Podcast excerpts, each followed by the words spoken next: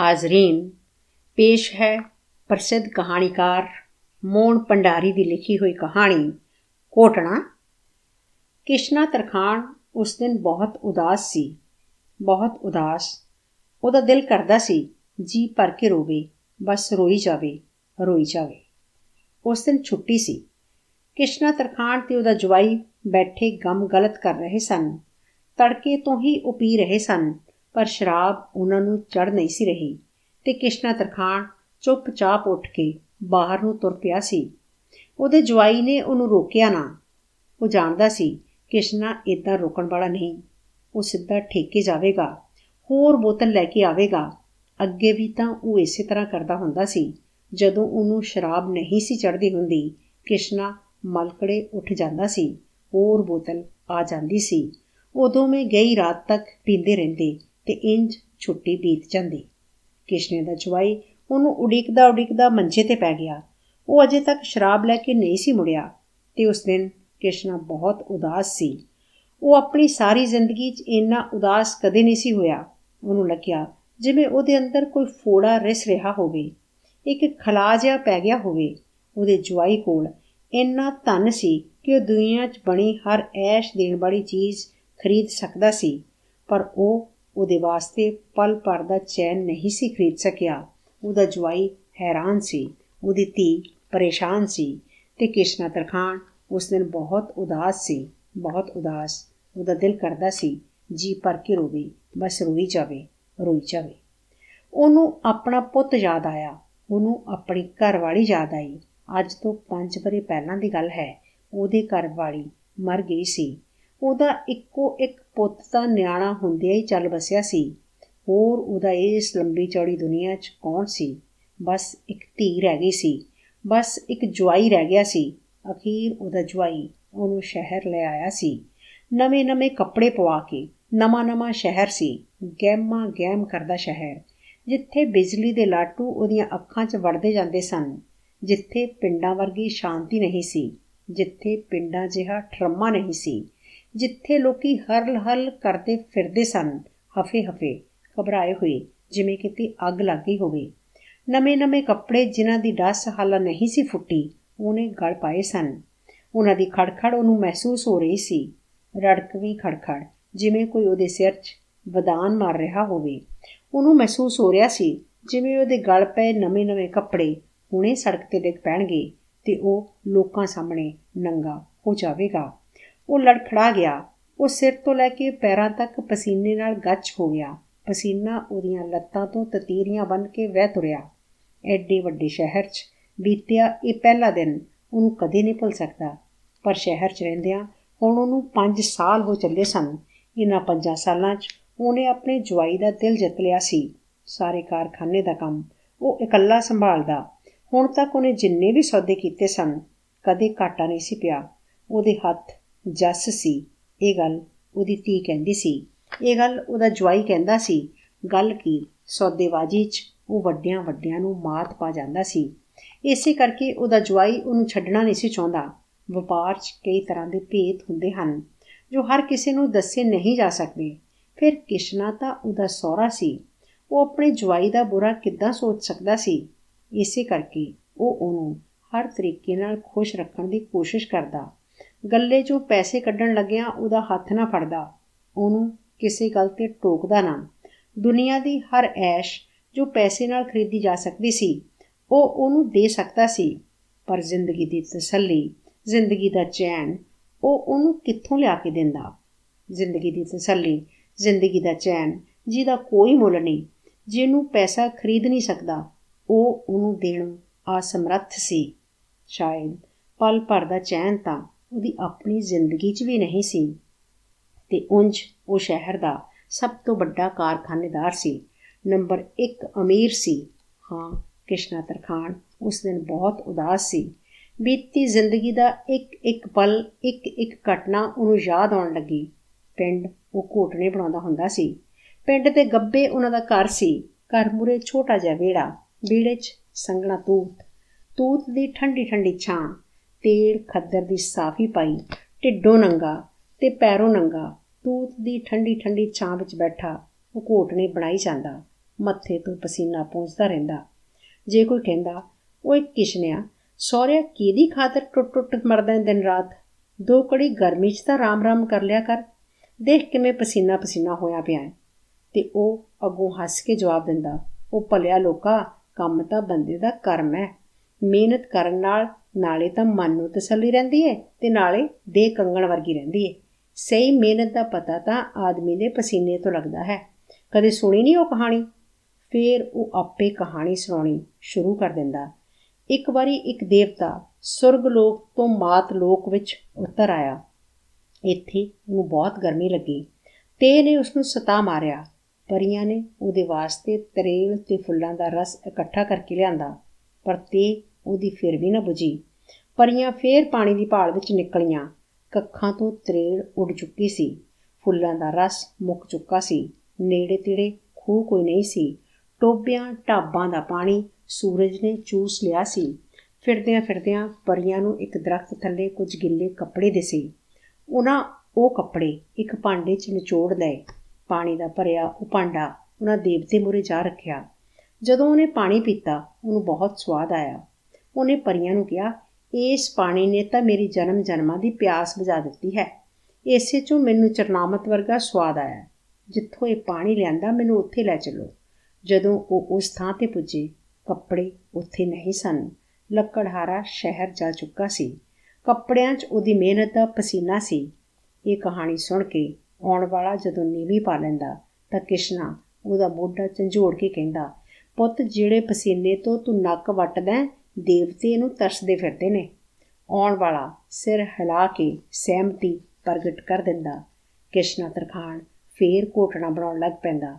ਜਦੋਂ ਉਹ ਇਸ ਕੰਮ ਤੋਂ ਵਿਹਲਾ ਹੁੰਦਾ, ਹੋਰ ਨਿੱਕੇ ਮੋਟੇ ਕੰਮ ਕਰਨ ਲੱਗ ਪੈਂਦਾ। ਕਾਰਖਾਨੇ 'ਚ ਪਏ, ਲੋਕਾਂ ਦੇ ਮੰਜੇ ਪੀੜੀਆਂ ਦੀਆਂ ਚੂੜਾਂ 'ਚ ਫਾਲਾਂ ਦਿੰਦਾ ਰਹਿੰਦਾ। ਨਵੀਆਂ ਬਾਈਆਂ ਨੂੰ ਸੇਰੂ ਪਾਉਂਦਾ ਰਹਿੰਦਾ। ਪੰਜਾਲੀਆਂ 'ਚ ਨਵੀਆਂ ਅਰਲੀਆਂ ਕੜਕੜ ਪਾਉਂਦਾ ਰਹਿੰਦਾ। ਵਿਗੜੇ ਚੌ ਸਵਾਰਦਾ ਰਹਿੰਦਾ। ਚਰਖਿਆਂ ਦੀਆਂ ਮੁੰਨੀਆਂ ਬਦਲਦਾ ਰਹਿੰਦਾ, ਨਿਆਣਿਆਂ ਦੀਆਂ ਗੁੱਲੀਆਂ ਕੱਢਦਾ ਰਹਿੰਦਾ, ਟੁੱਲਾ ਮਾਰ-ਮਾਰ ਉਹ ਗੁੱਲੀਆਂ ਗਵਾ ਦਿੰਦੇ, ਉਹ ਹੋਰ ਕੱਢ ਦਿੰਦਾ, ਇਸ ਤਰ੍ਹਾਂ ਉਹ ਰੁੱਝਿਆ ਰਹਿੰਦਾ। ਉਹਦੇ ਮਨ ਨੂੰ ਤਸੱਲੀ ਰਹਿੰਦੀ, ਜਦੋਂ ਉਹ ਵਿਹੜੇ 'ਚ ਬੈਠਾ ਥੱਕ ਜਾਂਦਾ, ਤਾਂ ਉੱਠ ਕੇ ਪਿੰਡ 'ਚ ਚੱਕਰ ਮਾਰਨ ਲੱਗ ਪੈਂਦਾ। ਉੱਥੇ ਕਿਸੇ ਦੀ ਪੀੜੀ ਠੋਕਾਂਦਾ ਚੱਕੀਆਂ ਦੇ ਕਸੇ ਪੁੜ ਠੀਕ ਕਰ ਦਿੰਦਾ, ਰਾਹ 'ਚ ਮਿਲਦਾ, ਤੀਵੀਆਂ ਮਰਦਾਂ ਨੂੰ ਟਿਚਰਾਂ ਕਰਦਾ, ਉਹ ਘਰ ਮੁੜ ਪੈਂਦਾ। ਕੋਈ ਦਾਣੇ ਦਿੰਦੀ ਕੋਈ ਗੁੜ ਦਿੰਦੀ, ਕੋਈ ਦੁੱਧ ਦਾ ਗਲਾਸ ਦਿੰਦੀ ਤੇ ਕੋਈ ਉਂਝ ਦਿਉਰਾ ਕਹਿ ਕੇ ਸਾਰ ਦਿੰਦੀ, ਉਹ ਸਵਾਦ ਸਵਾਦ ਹੋ ਉੱਠਦਾ। ਜਦੋਂ ਕਦੇ ਸ਼ੀਸ਼ੇ 'ਚ ਆਪਣਾ ਮੂੰਹ ਦੇਖਦਾ, ਮੱਥੇ ਤੇ ਚੰਨ ਵਰਗਾ ਤਿਰਛਾ ਦਾਗ ਦੇਖ ਕੇ ਲਹਿਰ ਲਹਿਰ ਹੋ ਉੱਠਦਾ। ਜਿਵੇਂ ਉਹਦੇ ਹਿਰਦੇ 'ਚ ਕੋਈ ਕਾਂਗ ਉੱਠ ਖੜੀ ਹੋਵੇ, ਇੱਕਦਮ ਸਾਰੀ ਘਟਨਾ ਉਹਦੀਆਂ ਅੱਖਾਂ ਸਾਹਮਣੇ ਆ ਜਾਂਦੀ। ਵਿਹੜੇ 'ਚ ਬੈਠਾ, ਉਹ ਘੋਟਣਾ ਬਣਾ ਰਿਹਾ ਸੀ। ਬਚਨੇ ਦੇ ਪੁੱਤ ਮੇਲੂ ਨੇ ਗੁੱਲੀ ਡੰਡਾ ਖੇਡਦਿਆਂ ਅਜਿਹੀ ਜ਼ੋਰ ਦੀ ਟੁੱਲ ਮਾਰੀ ਕਿ ਗੁੱਲੀ ਦਾ ਤਿੱਖਾ ਸਿਰਾ ਕਿਸ਼ਨੇ ਦੇ ਮੱਥੇ 'ਚ ਆ ਵੱਜਾ। ਉਹ ਲਹੂ ਲਹਾਨ ਹੋ ਗਿਆ। ਮੇਲੋ ਦੀ ਮਾਂ ਕਰਤਾਰੋ ਭੱਜੀ ਆਈ। ਉਹਨੇ ਇੱਕਦਮ ਆਪਣੀ ਮਲਮਲ ਦੀ ਨਵੀਂ ਚੁੰਨੀ ਨਾਲੋਂ ਲੀਰ ਪਾੜੀ, ਠੰਡੇ ਪਾਣੀ 'ਚ ਭਿਓ ਕੇ ਕਿਸ਼ਨੇ ਦੇ ਮੱਥੇ ਤੇ ਬੰਨ ਦਿੱਤੀ। ਪਾਣੀ ਪੱਟੀ ਨਾਲ ਕਿਸ਼ਨੇ ਨੂੰ ਠੰਡ ਜਿਹੀ ਪੈ ਗਈ। ਉਹ ਹੈਰਾਨ ਹੋਇਆ, ਦੇਖਦਾ ਰਹਿ ਗਿਆ, ਇੱਕਦਮ ਇਹ ਸਾਰਾ ਕੁਝ ਕਿਵੇਂ ਹੋ ਗਿਆ ਸੀ? ਕਿਸ਼ਨੇ ਨੂੰ ਲੱਗਿਆ ਜਿਵੇਂ ਕਰਤਾਰੋ ਹੁਣ ਵੀ ਕੁੰਡ ਕੱਢੀ ਕੰਬਦੇ ਹੱਥਾਂ ਨਾਲ ਉਹਦੇ ਮੱਥੇ ਤੇ ਪਾਣੀ ਪੱਟੀ ਬਨ ਰਹੀ ਹੋਵੇ। ਉਹ ਹਰ ਰੋਜ਼ ਵਿਹੜੇ 'ਚ ਕੋਟੜੇ ਬਣਾਉਂਦਾ ਰਹਿੰਦਾ, ਫੁੱਲਦਾਰ ਕੋਟੜੇ ਜਿਨ੍ਹਾਂ ਤੇ ਹੱਥ ਧਰਿਆ ਤਿਲਕ ਜਾਂਦਾ ਸੀ, ਜਿਨ੍ਹਾਂ ਦੀਆਂ ਗੱਲਾਂ ਦੂਰ-ਦੂਰ ਦੇ ਪਿੰਡਾਂ 'ਚ ਹੋ ਰਹੀਆਂ ਸਨ। ਪਿੰਡਾਂ ਦੇ ਲੋਕ ਜਦੋਂ ਕਿਸ਼ਨੇ ਦੇ ਪਿੰਡ ਵਿੱਚੋਂ ਦੀ ਲੰਘਦੇ ਤਾਂ ਉਹ ਤੂਤ ਦੀ ਛਾਵੇਂ ਘੜੀ ਪਲ ਸਸਤਾਉਂਦੇ, ਉਹਦੇ ਨਾਲ ਗੱਲਾਂ ਕਰਦੇ ਜਾਂਦੇ ਜਾਂਦੇ ਇੱਕ ਇੱਕ ਕੋਟਣਾ ਖਰੀਦ ਕੇ ਲੈ ਜਾਂਦੇ, ਰਾਹ 'ਚ ਤੁਰੇ ਜਾਂਦੇ, ਕਿਸ਼ਨੇ ਦੀਆਂ ਗੱਲਾਂ ਕਰਦੇ ਰਹਿੰਦੇ, ਉਹਦੇ ਬਣਾਏ ਕੋਟੜਿਆਂ ਦੀਆਂ ਸਿਫਤਾਂ ਦੇ ਪੁਲ ਬੰਦੇ ਰਹਿੰਦੇ ਇਦਾਂ ਵਾਟ ਮੁੱਕ ਜਾਂਦੀ।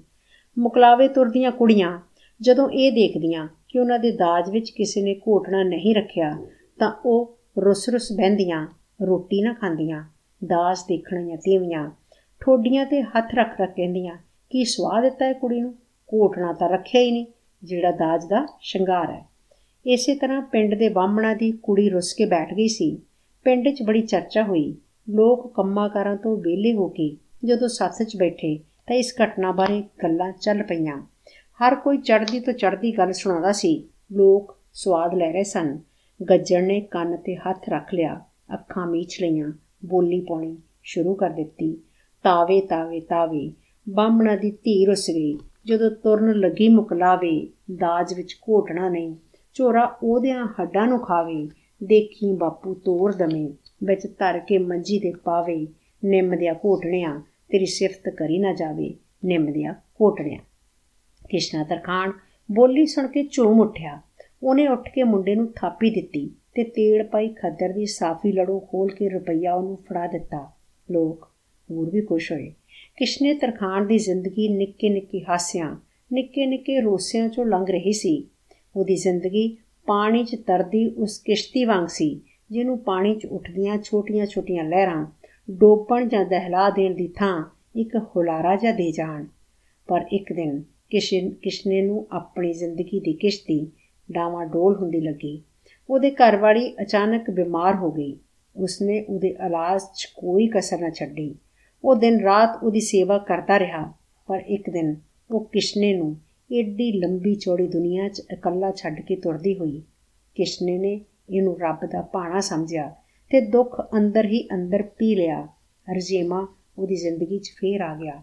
ਉਹ ਆਪਣੇ ਕੰਮ 'ਚ ਮਗਨ ਰਹਿਣ ਲੱਗ ਪਿਆ। ਉਹਦੀ ਜ਼ਿੰਦਗੀ ਦੀ ਤੋਰ ਫੇਰ ਸਾਵੀ ਹੋ ਗਈ। ਅਖੀਰ ਉਹਦਾ ਜਵਾਈ ਉਹਨੂੰ ਸ਼ਹਿਰ ਲੈ ਆਇਆ ਤੇ ਸ਼ਹਿਰ 'ਚ ਆਏ ਨੂੰ ਹੁਣ ਉਹਨੂੰ 5 ਸਾਲ ਉਹ ਚੱਲੇ ਸਨ। ਇਹਨਾਂ 5 ਸਾਲਾਂ 'ਚ ਉਹਨੇ ਆਪਣੇ ਜਵਾਈ ਦਾ ਦਿਲ ਜਿੱਤ ਲਿਆ। ਆਖਰ ਉਹ ਉਹਦਾ ਸਹੁਰਾ ਸੀ ਤੇ ਆਪਣੇ ਜਵਾਈ ਦਾ ਬੁਰਾ ਕਿੱਦਾਂ ਸੋਚ ਸਕਦਾ ਸੀ? ਉਹ ਸੋਚਦਾ, ਉਹ ਗੱਦੀ ਤੇ ਬੈਠਾ ਰਹਿੰਦਾ, ਬਾਹਰੋਂ ਆਏ ਵਪਾਰੀਆਂ ਨਾਲ ਗੱਲਬਾਤ ਕਰਦਾ, ਕਾਰਖਾਨੇ 'ਚ ਕੰਮ ਕਰਨ ਵਾਲਿਆਂ ਦੇ ਕੰਮ ਦੀ ਨਿਗਰਾਨੀ ਰੱਖਦਾ। ਇਹ ਉਹਦੇ ਜ਼ਿੰਮੇ ਕੰਮ ਸੀ। ਇਹ ਵੀ ਕੋਈ ਕੰਮ ਹੈ? ਕੰਮ ਕਰਦਿਆਂ ਨੂੰ ਵੇਖਣਾ। ਜੇ ਇਹ ਵੀ ਕੰਮ 'ਚ ਸ਼ਾਮਲ ਹੈ ਤਾਂ ਰੱਬ ਬਖਸ਼ੇ ਮੈਨੂੰ ਅਜਿਹੇ ਕੰਮ ਤੋਂ। ਮੈਂ ਹੈਰਾਨ ਆ ਕਿ ਲੋਕ ਜਿਹੜੇ ਦੂਜਿਆਂ ਦੇ ਕੰਮ ਨੂੰ ਦੇਖਣਾ ਹੀ ਆਪਣਾ ਕੰਮ ਸਮਝਦੇ ਹਨ, ਜਿਉਂਦੇ ਕਿਵੇਂ ਰਹਿ ਜਾਂਦੇ ਹਨ? ਉਹਨੂੰ ਸੋਚ ਵੰਗਾਰ ਰਹੀ ਸੀ। ਹੁਣ ਉਹ ਉਦਾਸ ਰਹਿਣ ਲੱਗ ਪਿਆ। ਉਹਦੇ ਹੱਡ ਟੁੱਟਦੇ ਰਹਿੰਦੇ। ਉਹਦਾ ਸਿਰ ਚਕਰਾਉਂਦਾ ਰਹਿੰਦਾ। ਉਹਨੂੰ ਉਬਾਸੀਆਂ ਆਉਂਦੀਆਂ ਰਹਿੰਦੀਆਂ।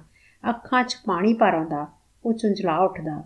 ਉਹਦੇ ਜਵਾਈ ਨੇ ਉਹਨੂੰ ਖੁਸ਼ ਰੱਖਣ ਦੀ ਖਾਤਰ ਪੈਸਾ ਪਾਣੀ ਵਾਂਗ ਵਹਾ ਦਿੱਤਾ। ਪਰ ਉਹ ਉਦਾਸ ਦਾ ਉਦਾਸ ਰਿਹਾ। ਪੈਸੇ ਨਾਲ ਖਰੀਦਿਆ, ਐਸ਼ ਦਾ ਸਮਾਨ ਉਹਨੂੰ ਪਰਮਾ ਨਾ ਸਕਿਆ। ਉਹ ਪਲ ਪਰ ਦੇ ਚੈਨ ਨੂੰ ਤਰਸ ਗਿਆ। ਅਖੀਰ ਉਹਦਾ ਜਵਾਈ ਉਹਨੂੰ ਡਾਕਟਰ ਕੋਲ ਲੈ ਗਿਆ। ਡਾਕਟਰ ਨੇ ਉਹਦੀ ਨਬਜ਼ ਵੇਖੀ, ਜੀਭ ਵੀ ਦੇਖੀ। ਜਦੋਂ ਕੁਝ ਸਮਝ ਨਾ ਆਇਆ, ਉਹਨੇ ਕਿਸ਼ਨੇ ਨੂੰ ਪੁੱਛਿਆ, ਕੀ ਬਿਮਾਰੀ ਹੈ? ਕਿਸ਼ਨੇ ਨੇ ਜਵਾਬ ਦਿੱਤਾ, ਬਸ ਜੀ, ਚਿੱਤ ਉਦਾਸ ਜਿਹਾ ਰਹਿੰਦਾ ਹੈ ਚਿੱਤ ਖੁੱਲਦਾ ਹੀ ਨਹੀਂ, ਜਿਵੇਂ ਮੇਰੇ ਅੰਦਰ ਕਿਸੇ ਚੀਜ਼ ਦੀ ਕਮੀ ਹੋਵੇ। ਸਮਝ ਗਿਆ ਸਮਝ ਗਿਆ, ਡਾਕਟਰ ਨੇ ਕਿਹਾ। ਤੁਹਾਡੇ ਅੰਦਰ ਵਿਟਾਮਿਨ ਬੀ ਦੀ ਕਮੀ ਹੈ। ਤੁਸੀਂ ਬੀ ਕੰਪਲੈਕਸ ਦੀਆਂ ਗੋਲੀਆਂ ਖਾਓ। ਉੱਥੇ ਤਾਂ ਕਿਸ਼ਨਾ ਚੁੱਪ ਰਿਹਾ। ਪਰ ਜਦੋਂ ਉਹ ਦੋਵੇਂ ਦੁਕਾਨ ਤੋਂ ਬਾਹਰ ਨਿਕਲੇ, ਤਾਂ ਕਿਸ਼ਨੇ ਨੇ ਹੱਸ ਕੇ ਕਿਹਾ, ਇਹ ਤਾਂ ਸਾਲਾ ਹੁਣ ਪਤਾ ਲੱਗਿਆ ਵੀ ਦਵਾਈਆਂ ਨਾਲ ਵੀ ਜੀ ਲੱਗਣ ਲੱਗ ਪੈਂਦੇ ਆ। ਹੁਣ ਉਹਦੇ ਜਵਾਈ ਕੋਲ ਇੱਕੋ ਇੱਕ ਇਲਾਜ ਰਹਿ ਗਿਆ ਸੀ, ਸ਼ਰਾਬ। ਜਿਹਨੂੰ ਪੀ ਕੇ ਆਦਮੀ ਉਹਨਾਂ ਪਲਾਂ ਦਾ ਬਾਦਸ਼ਾਹ ਹੋ ਜਾਂਦਾ ਜੋ ਵੱਡਿਆਂ ਵੱਡਿਆਂ ਦੇ ਗਮ ਗਲਤ ਕਰ ਦਿੰਦੀ ਏ। ਕਿਸ਼ਨਾ ਵੀ ਸ਼ਰਾਬ ਦੀ ਨਸ਼ੇ 'ਚ ਸਭ ਦੁੱਖ ਤਕਲੀਫਾਂ ਭੁੱਲ ਜਾਵੇਗਾ। ਰੰਗੀਨੀ ਉਹਦੀ ਜ਼ਿੰਦਗੀ 'ਚ ਉੱਤਰ ਆਵੇਗੀ, ਉਹਦੇ ਜਵਾਈ ਨੇ ਸੋਚਿਆ। ਉਸ ਦਿਨ ਛੁੱਟੀ ਸੀ। ਕਿਸ਼ਨਾ ਤਰਖਾਨ ਤੇ ਉਹਦਾ ਜਵਾਈ ਬੈਠੇ ਗਮ ਗਲਤ ਕਰ ਰਹੇ ਸਨ ਕਿ ਅਚਾਨਕ ਕਿਸ਼ਨਾ ਤਰਖਾਨ ਚੁੱਪਚਾਪ ਉੱਠ ਕੇ ਬਾਹਰ ਨੂੰ ਤੁਰ ਪਿਆ। ਸ਼ਾਇਦ ਉਹ ਹੋਰ ਬੋਤਲ ਲੈਣ ਗਿਆ ਸੀ। ਉਹਦਾ ਜਵਾਈ ਖੁਸ਼ ਸੀ। ਕਿਸ਼ਨਾ ਤਰਖਾਨ ਅਜੇ ਸ਼ਰਾਬ ਲੈ ਕੇ ਨਹੀਂ ਸੀ ਮੁੜਿਆ। ਅੰਦਰ ਮੰਜੇ ਤੇ ਪਿਆ। ਉਹਦਾ ਜਵਾਈ ਉਹਨੂੰ ਬੇਸਬਰੀ ਨਾਲ ਉਡੀਕ ਰਿਹਾ ਸੀ। ਉਹਨੂੰ ਤੋੜ ਲੱਗ ਰਹੀ ਸੀ। ਬਾਹਰ ਠੱਕ ਠੱਕ ਦੀ ਆਵਾਜ਼ ਹੋਈ। ਕਿਸ਼ਨੇ ਦੇ ਜਵਾਈ ਨੇ ਪਾਸਾ ਪਰਤ ਲਿਆ। ਫਿਰ ਠੱਕ ਠੱਕ ਦੀ ਆਵਾਜ਼ ਆਈ। ਉਹ ਖੁਸ਼ ਹੋ ਗਿਆ। ਉਹਦਾ ਸਹੁਰਾ ਸ਼ਰਾਬ ਦੀ ਬੋਤਲ ਲੈ ਕੇ ਆ ਗਿਆ ਸੀ ਸ਼ਾਇਦ। ਤੇ ਉਹ ਦਰਵਾਜ਼ਾ ਖੜਕਾ ਰਿਹਾ ਸੀ। ਉਹਨੇ ਉੱਠ ਕੇ ਇੱਕਦਮ ਦਰਵਾਜ਼ਾ ਖੋਲ੍ਹਿਆ। ਉਹ ਹੱਕਾ ਬੱਕਾ ਰਹਿ ਗਿਆ। ਬਾਹਰ ਵਿਹੜੇ 'ਚ ਕਿਸ਼ਨਾ ਤਰਖਾਨ ਸ਼ਰਾਬ ਦਾ ਰੱਜਿਆ ਬੈਠਾ ਸੀ। ਕੋਲ ਉਹਦੇ ਸ਼ਰਾਬ ਦੀ ਭਰੀ ਬੋਤਲ ਪਈ ਸੀ।